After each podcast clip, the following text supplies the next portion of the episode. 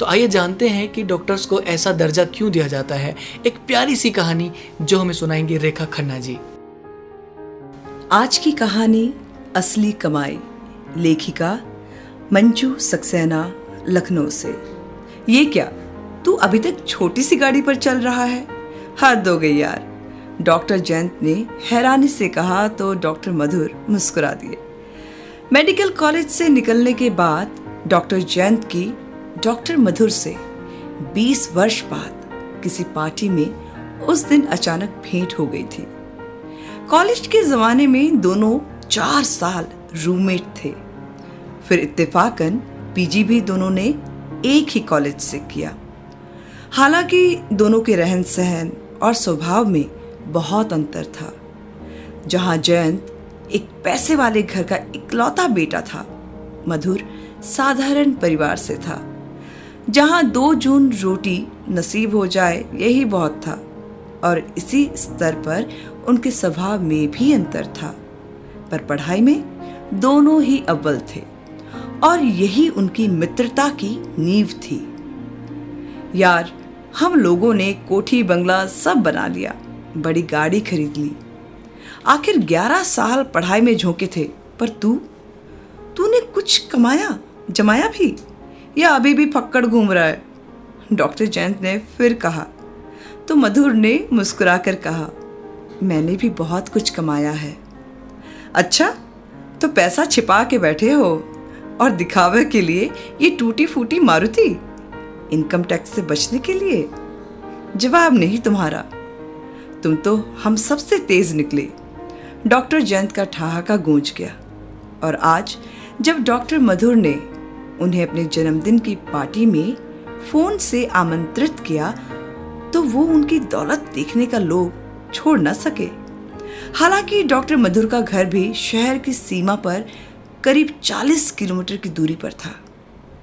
घर ढूँढने में उन्हें जरा भी मुश्किल नहीं हुई। डॉक्टर मधुर बाहर ही मिल गए। आज जयंत ने गौर किया कि जहाँ उसके सब दोस्त और वो खुद इन 20 वर्षों में बहुत बदल गए थे। डॉक्टर मधुर को जैसे उम्र ने छुआ भी नहीं था। मधुर ने अंदर ले जाकर अपनी पत्नी से मिलाया। मेरी पत्नी, डॉक्टर मीना। तो वो और हैरान हो गए। साधारण सा घर और दोनों पति पत्नी डॉक्टर। पार्टी, क्या किसी होटल में है? जयंत ने इधर उधर सरसरी नज़र दौड़ाते हुए पूछा तो मधुर के साथ मीना भी हंस दी चलो, वहीं चलते हैं। तुम्हारा ही इंतज़ार था। कुछ ही मिनटों में वो उस जगह पहुँच गए जहाँ बड़े शामियाने के नीचे, जिसे पूरा कस्बा ही इकट्ठा हो गया था। लोगों में गजब का उत्साह था। एक बड़े मंच पर डॉक्टर मधुर और उनके परिवार के बैठने का इंतज़ाम था।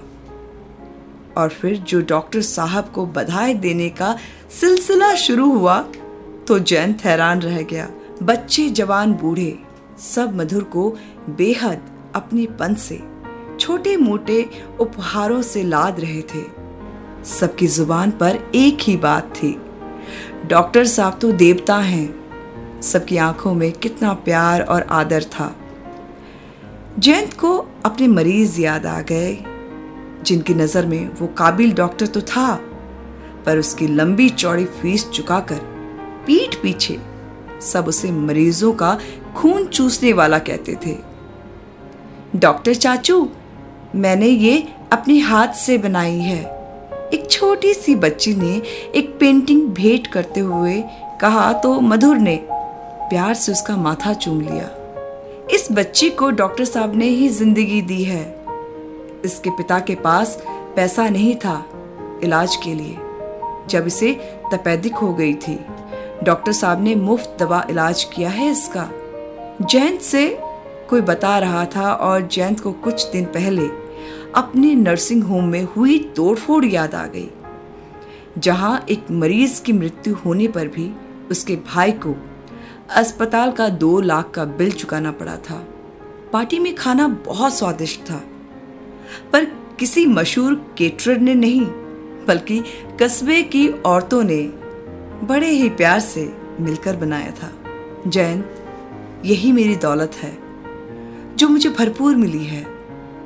मैंने 11 सालों अपने लिए नहीं, इन्हीं लोगों के लिए मेहनत की थी, और मेरी पत्नी भी इसमें सहयोगी है। चलते समय डॉक्टर मधुर ने गंभीरता से कहा तो जयंत भावुक हो उठा। यार, तुमने तो असली दौलत कमाई है। हम तो बस कागज़ के टुकड़ों में ही फंसे रह गए। उनके दिल में एक हुक उठी थी, काश। काश वो भी मधुर की भांति सच्चे मायनों में डॉक्टर हो सकते।